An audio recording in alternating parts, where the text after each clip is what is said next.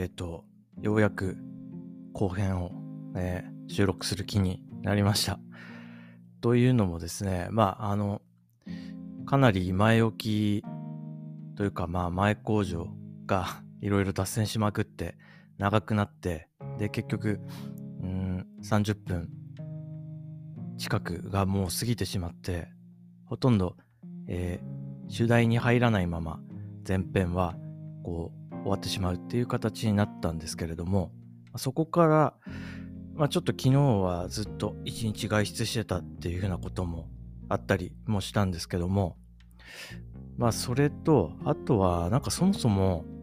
何を話そうとしてこのエピソードを始めたんだっけなっていうのを、えー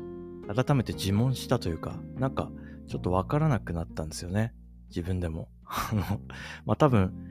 朝、まあきっかけはこう、とあるツイートを読んだことがきっかけで何かこう自分の中で、えーあこのことを話しておきたいっていう風になったっていう記憶はあるんですけどもでもやっぱりなその時になんでそれをこうそんなに話したくなったのかっていうのがっていうか途中まで話して間を空けてしまったことでこうなんていうかその勢いが 一旦静まってしまったっていうのもありますし、まあ、今回それでむしろ良かったかもなとか思ったのは、えーっと、そうですね。まあ、も、そもそも話そうとしたのって、まあ、ある、その、えー上司の件なんですけれども、その上司が、こう、いかにこう、仕事のできる人だったかとか、もう、その凄さ、仕事人としての凄さっていうふうな、えーところ、観点では、特にこう話したいって思ったことはなかったんですよね。で、じゃあ何を話したかったのかっていうと、やっぱりこう、なんていうんですかね、まあ人間的な部分なんですけども、ただそれは、こう仕事をやっていく上で、えまあ自分は今まで、こう、もうずっとペーペー人間で、まあなんか、こう、管理職っていうのは自分には向かないし、できない、やりたくもないっていうふうに思って仕事してたっていうのもあるので、まあ、ずっと避け続けて、えーたっていうのもあり、うん、まあ、あの、一度も管理職をやったことはないんですけども、まあ、ただ、えー自分はこう、部下っていう立場の視点から、こう、上司だったらみたいなことをやっぱり考えるみたいなことは、継続的にやってはいたんですよね。それを実践するってことは、まあ、ないままずっと来てますけども、はい。で、まあそんな、えーまあすごく、まあただ実際にはこう経験してない、ただこう考えの上で考え、あの、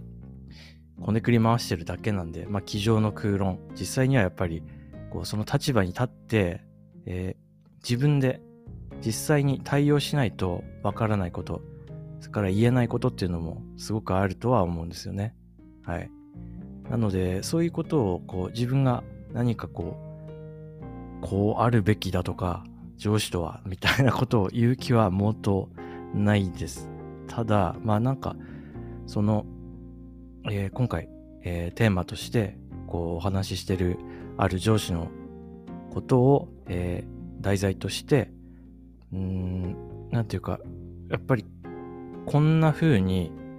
え接してもらえて、こう、部下としてありがたかったっていうこととか、あとは、うん、まあ、やっぱり、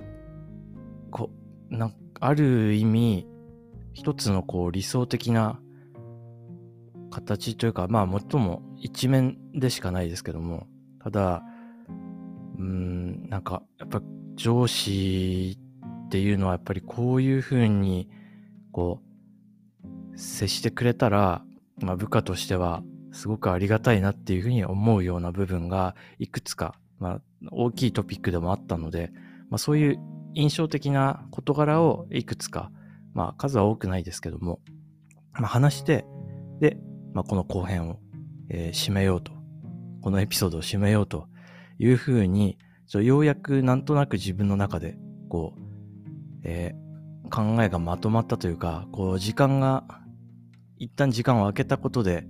まあ特にそのことについて、こうどうしようかみたいに具体的に考えはしなかったんですけど、ちょっと空いた時間とかになんかぼーっと考え事したりとか、まあしてて、で、まあ、徐々にこう、うん、こういう感じにしようかなみたいなのが、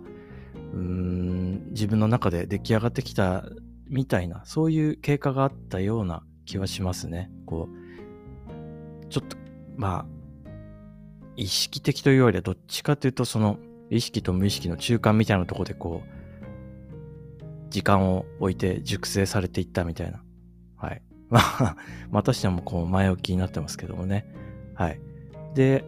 そうですね。何を最初に話そうかな。うーん。と、まあ、そうですね。一番こう、うん、本当にありがたかったっていうのは、えっと、まあ、自分が、うん、まあ仕事でかなり大きなミスをしたというか、もう完全に、うーん、それはダメだろうっていう風な状況があったんですよね。えー、ちょうどそうですね、2年目、社会人2年目になってすぐぐらいの頃ですかね。はい。まあ、ちょっとその当時の仕事への取り組み方とかっていうのは、まあ自分でも、うん、よろしくなかったよなとは思いながら、その当時としてはそんな風にしかできなかったなとは思いますが、まあその具体的なことをちょっとここで話す、話を今回するのはやめといて、で、まあその時っていうのはすでに、えー、その、えー、今回の、えー、と、お話の上司の方はもう別のプロジェクトに移られてた後だったんですよね。確か他のプロジェクトに、えー、移って、で、3ヶ月とか4ヶ月ぐらい過ぎた頃に、まあその自分のチョンボは起こり、で、まあ結構いろいろと、まああのー、客先だったり、社内だったり、もろもろ交えて、あの、大ごとになったんですよね。で、で、それでですね、まあその話が、やっぱり他のプロジェクトの、えー、その上司のもとにも、えー、伝わって、でですね、まあ、そこですごい嬉しかったのが、なんていうか、こう、まあ、明らかに、こう、どうやっても、うん、なんか、ポジティブな形では自分のことをフォローできないような、普通に考えてって自分でも思うぐらいの事案だったんですけども、あとそれを、その上司の方は、いや、あの、何々くんが、あの、こう、そんな風なことなるはずがないから、それには何かこう、理由が絶対あるはずだみたいなことを、すごくその、社内の別の場のところで、あの、言ってくれたそうなんですよね。後から、こう、また別の、その自分の直属の上司とかからこう聞いた話によると。で、うーん、なんていうんですかね。まあもちろん、こう、仕事だし、あの、客観的な事実、あの、に基づいてこう判断するっていう必要はあるのは当然だと思うんですよね。はい。そうじゃないともう仕事は成り立たないですしね。ただ、それはもちろんのこととしても、その、なんていうんですかね、こう、それはそれで当然のこととしてあるんだけれども、それとは別に、なんていうか、こう、自分がこう見てる部下、見てきた部下、えー、と、まあ、信頼関係を築いて、で、まあ、信頼できる、えー、人間だっていうふうに判断したら、まずは、あの、何よりも、えー、その部下のことを信頼して、えー、まずは擁護してくれる。で、その立場に立って、えー、くれるっていうのが、やっぱりすごくありがたいし、うん、それってすごいことだな、なんていうか、実際自分だったらできるのかなっていうふうに、その当時もすごく思いました。で、本当にそれは、そうですね。まあ、あの当時思い、思わずやっぱりそれを聞いた時には、こう、なんか、あれでしたね。あの、目から汁が こう、はい、出ましたよね。なんていうか、はい。で、まあ、いろいろあったわけですが、えー、まあそれでですね、えー、まあ、その上司がわざわざ休みの日をスケジュールを開けてくれて、で、まあ、都内某所え、喫茶店でちょっと会って話をしようっていうふうに言ってくださって、で、そうですね、まあ、1、2時間、うん、あの、じっくり、こう、いろいろその経緯だったり、まあ、あの、そうですね、自分の、こう、えー、気持ち、それから、こう、その、行動についてみたいなところを一通りこうお話しして、で、まあ、やっぱりそうですね。うん、まあその時のことはやっぱり忘れられないですね。はい。まあ、ちょっとあまりこの件について具体的な内容は、えー、話せないというか、まあ少なくとも現時点では、えー、話すのはちょっとやめとこうと思うので、まあまずそういったことがありました。で、一つそのやっぱり、部下への、こう、まず、第一には信頼から入る。信頼っていうところから、こう、入る。もちろんそれ、えっと、まずは信頼してっていうところはあったとしても、スタートがそこなだけであって、その上でやっぱり客観的事実がその信頼を裏切るようなことっていうことがもしあったとすれば、それは、あの、その時点での適切な対応をこう取っていくっていうことにするしかないでしょうし、で、その方も間違いなく多分そうしたと思うんですよね。ただまず疑いから入るっていうのと、信頼っていうものから入る。そう、どっちのあのアプローチというか、その態度が先にあるのかっていうので、全くこう、真逆というか、うん、全然自体も何もかもこう違う展開を見せるっていうこともあるんじゃないかなっていうふうに、はい、思いましたね。ということですごくやっぱりその時の自分の失敗を元にしたその上司の方の対応を実際にこう、えー、経験してものすごく考えさせられることが多かったですししかもありがたかったですしっていうことが、まあ一番大きいなことでしたね。はい。で、そうですね。で、ちょっとまあ、えー、な、ここで 一旦砕けた感じになるんですけども、まあ、うーん、な、そうだな。あの、すごくなんていうんですかね、こう独特のこうこだわりも持ってる方で、で例えばですけど、まあ仕事以外のところで、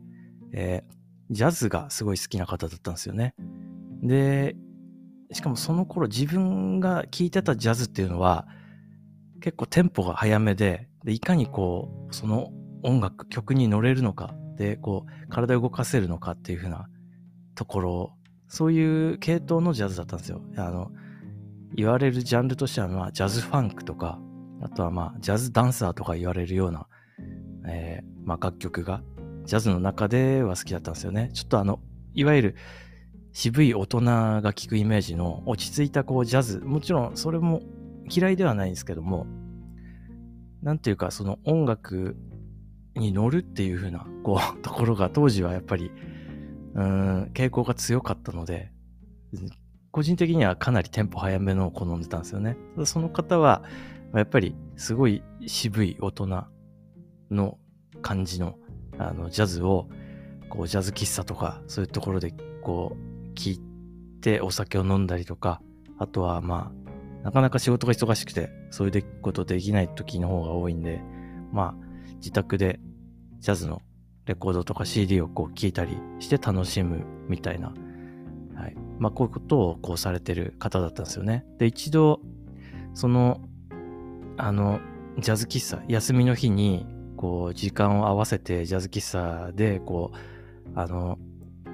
はい、お酒をおごっていただいたっていうこともあって、それも今となってはすごくいい思い出ですね。なんていうか、またそういう、えー、ところっていうのも、まあそれは、たまたまま趣味がこう同じような音楽に関するところで一致してたからっていうのもありますし、あとまあ普段の仕事の場でもやっぱり、こう、なんですかね、こう、信頼関係が、こう、うん、できてたって自分から、こっちの部下の側から言うのはあれですけど、はい。まあ、すごくやっぱり、あの、仕事面でも、まあその仕事の休憩時間とかにお話しする雑談なんかでも、あとはまあ、この、まあ、人生全体に対するこう、うん、態度というか、あ取り組み方、考え方みたいなところでもすごく尊敬できる方でしたし、あの、親しみをこう感じてたので、だからその休みの日にそういったことっていうのも、えー、あってすごく嬉しかったっていうことなんですけどもね。はい。まあそんなことがありながら、えー、そうですね。まあ、その、自分はその新人の1年目ですね。1年目の7、8ヶ月ぐらいしかそこの、あの、ご一緒には、えー、仕事しなかったんですけれども、ただ、やっぱり、隣の席で結構遅くまでこう作業したりとかっていうところで、うん、まあ、そこでも、まあ、印象的なエピソードがいくつかあって。そうですね。なんかすごく今でも印象にずっと残ってる言葉っていうのが、なんていうか、まあその方の立場だともう全体を統括するというか、統括でもなく、あの、うん、まあ、なんていうんですかね、あの、一歩引いたところで、視点で、こう、参謀的なこう関わり方をしてる、プロジェクトとしてるっていう風な立場だったので、実際の実務っていうのは、やる必要がないわけですよね。まあ、実、な、まあ実際にはその、えー、そうですね。まあ設計とか、システムの設計、その、とか、あんまあ要件定義とか、そういう、まあいわば、いわゆる上流工程と言われるようなところに主にこうタッチする。で、そこでこうアドバイスをするとかっていうところが求められてる、えー、と関わり方、あの、職務であって、えー、実際のその、それぞれのシステムの、えー、プログラミングをするみたいな、あの、手を動かすっていうところをする立場ではないんですよね。はい。ただ、えっ、と、もともとそういう、プログラミング言語とか、プログラミングってことが大好きな方なので、まあ、なんていうか、何かこう、口実をつけて、こう、そのプログラミングを自分がやるっていうことにこう、仕向けてる ところがあったりとかっていうのがすごく見ててなんか面白い。こう言っちゃ失礼ですけど、微笑ましいところがあるというか、いや、いいな、それはそれでと思って。で、まあ、やらなくてもいいんだけども、結構あの、なんですかね、こう、なかなか手強い、こう、プログラムなんかも、あの、楽にこう、こなせる すごいスキルのめっちゃ高い方なんで、まあそういう技術的なところも、マネジメントの話だけじゃなくて、技術的なところも高かったので、えー、まあ、それで夜遅くまで、お隣の席同士で、こういろいろ、それぞれの、こう、あの、まあ、プログラムを組んだりとかっていうところもや、りながら、こう、会話したりとかしてたんですけども、そこで、えー、その方がおっしゃってた一言が、何々くんさ、うん、こういう作業さ、自分のためだと思ったら、とてもできないよね、とかってボソッとこう言ったんですよね。うん。なんか、人のためと思えば、自分がそれにこう、役立つかなって思う作業を遅くまでとかできるけど、そうじゃなかったらやってらんないよね、みたいなことを、こう、なんかにやりってしながらこう、何回かおっしゃったことがあって、正直な話、その時、自分がその、えー、まあ年次の時というか、まあ社会人1年目の時には、えー、その意味がわからないというか、まあ言わんとすることはわか、もちろん意味的にはわかるんだけれども、でもやっぱり自分のことに、ここで精一杯というか、自分に関心がもうほぼ100%に近いぐらい向かっちゃってるような、うん、まず自分のことを何とかしなきゃとか、あとはまあこの割り当てられた作業、やらなきゃいけないことをどうやってやるかみたいなところでやっぱりいっぱいいっぱいになっちゃってるような感じだったので、うん、まああとその当時、そうですね、仕事中なんかでもやっぱりいわゆる、こう、何のために生きるのかとか、自分っていう何なのかみたいな、そんなことをこう考えちゃったりとかもしてたような、そういう時期だったので、もう関心がとにかく自分に向かっちゃってて、うん、その人のためにっていうようなことを考える余裕が全くなかったんですよね。はい。なので、まあ、直属の上司からは、なんか面談した時に、お前さ、お前は自分のことしか興味ないよねとかなんか言われたぐらいなんですね。はい。なんか、なので、うん、まあその当時は分からなかったんですけども、それがやっぱりそうですね、いつぐらいなのかな、もうようやく、うん、まあ8年目、9年目とかそれぐらいになって、あの時言ってた、その上司の言葉がもうすごくこう、うん、なんか刺さるというか、あ実感を持ってこう、なんですかね、確かにその通りだって思うような風になってきて、うーん、そうか。なるほど。あの時言ってたのは、そういうことを言おうとしてたんだな、みたいなのが、ようやくこう推測できるように 多少は成長したのかもしれないですけど、それに10年近くかかってますからね。はい。まあ、そんなこともあったなって思います。あとは何だったかな？うん。まあ、あと残業前にこう、ちょっと腹ごしらえにご飯を一緒に食べにとかいうのも何回もありましたけど、そういうところでする話とかもすごく面白かったですね。はい。え、まあそうですね。で、ちょっと最後のエピソードになりますけども、そこから、まあそういったことがありながら、こうしんどい、本当にしんどい時期だったんですけども、まあただ、あの、いろいろ学ばせていただきながら、こう、一緒に、えー、仕事させてもらった、えー、7、8ヶ月の、はい、短い間、すごく印象に残ってますね。まあ、もっとなんていうか、いろんなまあ経験も、その、サラリーマン生活の中ではありましたけれども、うん、まあそこの印象っていうのは本当にすごく強いですね。短い時間なのに。はい。でですね、それそうこうしているうちにというか、まあそこから数年経ち、でまあ、いろいろな、社内のなんかミーティングとか会議とかがあったり、えー、と、まあそうですね、顔合わせてご挨拶したりとかっていう風な、えー、状況は何回かあったんですけども、ただ一緒のプロジェクトっていうのはその時以来ないままだったんですね。で、そうそうだな、結局自分が5、6年目の時かな。まあ、3、4年うん、ちょっと今定かではないですけど、確か4、5年経った頃ですね。その社会人になって。はい。その頃に、えー、と、同期の、うん、えー、同期で、で、同じように、えー、その上司に可愛がられてて、で、あの、で、親しくこう、連絡を取ったりとかっていう風にしてた同期から、突然連絡が入って、何々さん、あ、まあ、そうです。もう上司、あの、N さんっていうふうにしときましょう。N さんさ、入院したんだってっていう電話が突然来て、すごくびっくりして、全くわからなかったんですけども、なんか、まあ、うん、そうですね。えっ、ー、と、なんだったのかな？何だったっけな？えっ、ー、と、直腸の、直腸がんってやつですかね。まあなんかそんな感じで、えー、と、まあ、かなりあの悪化してて、まあ、便もこう出なくなっちゃうぐらい詰まっちゃって。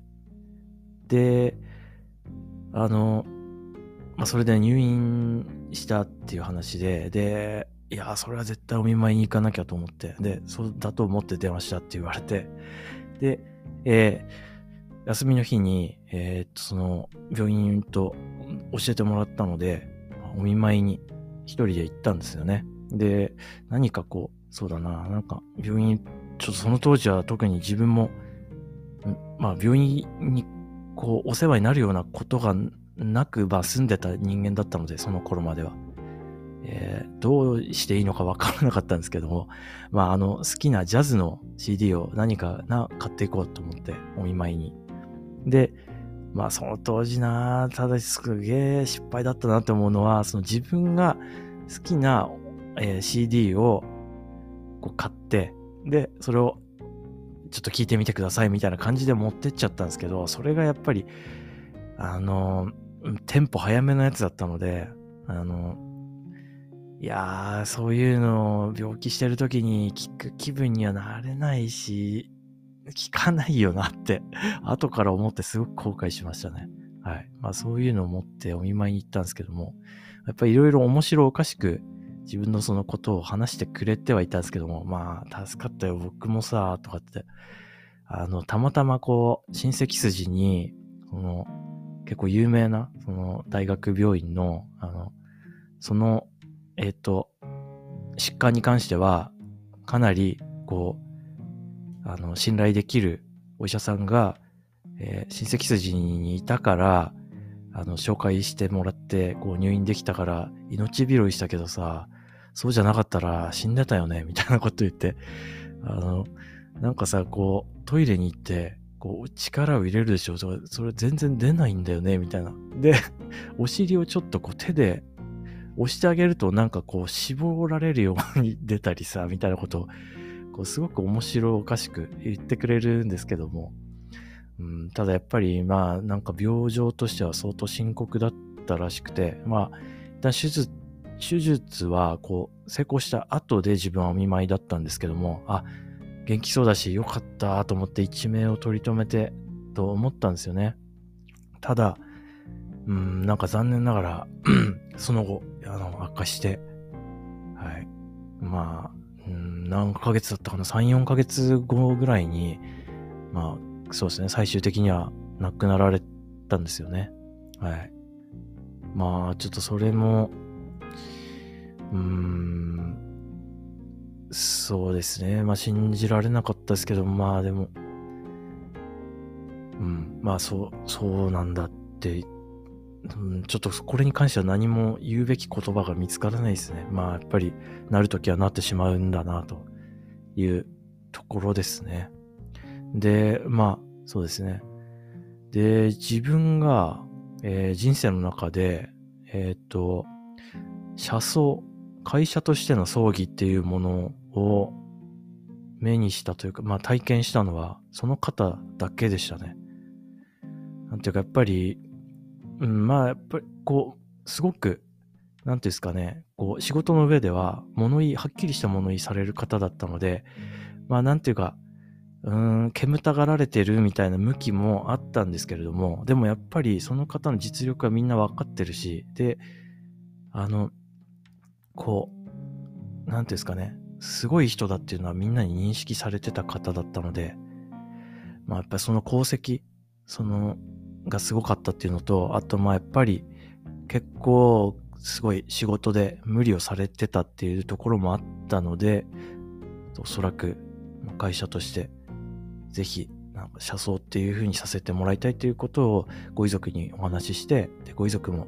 そういうことであればっていうことで受けられたようで、いや本当にすごい方でしたね。はい。なんていうか、うーん、こう、講師ともに、いろんなことを学ばせていただいた方でした。はい。まあ、そんなことを、なんでそもそもこんな話したんだっけなっていうと、そっか、ツイッターがきっかけか。で、まあ、上司っていうのは、どういうふうに振る舞えばいいんだろうっていうのは、まあ、いろいろずっと言われてると思いますし、まあ、人によってもまた意見も違ったりっていうのも当然あると思うんですけども、まあ、自分のその経験とか、とまあ考え方としては、ちょっとこのエピソードでお話ししたような、うん、上司っていうのは、やっぱり、なんていうかな。はい。まあ相性とかもあると思うんで、みんなにこううまくみたいにはいかない。それもやっぱり一期一会だとは思うんですけれども、まあ、もし仮に自分が、まあ、上司という立場でなかったにしても、やっぱり仕事で関わっていくとしたら、その上司に学ばせていただいたことを、こう、ぜひ、こう、実践しながら、えー、仕事していきたいなと思ってます。はい。ということで、このエピソードはこれで終了です。お聴きいただきありがとうございました。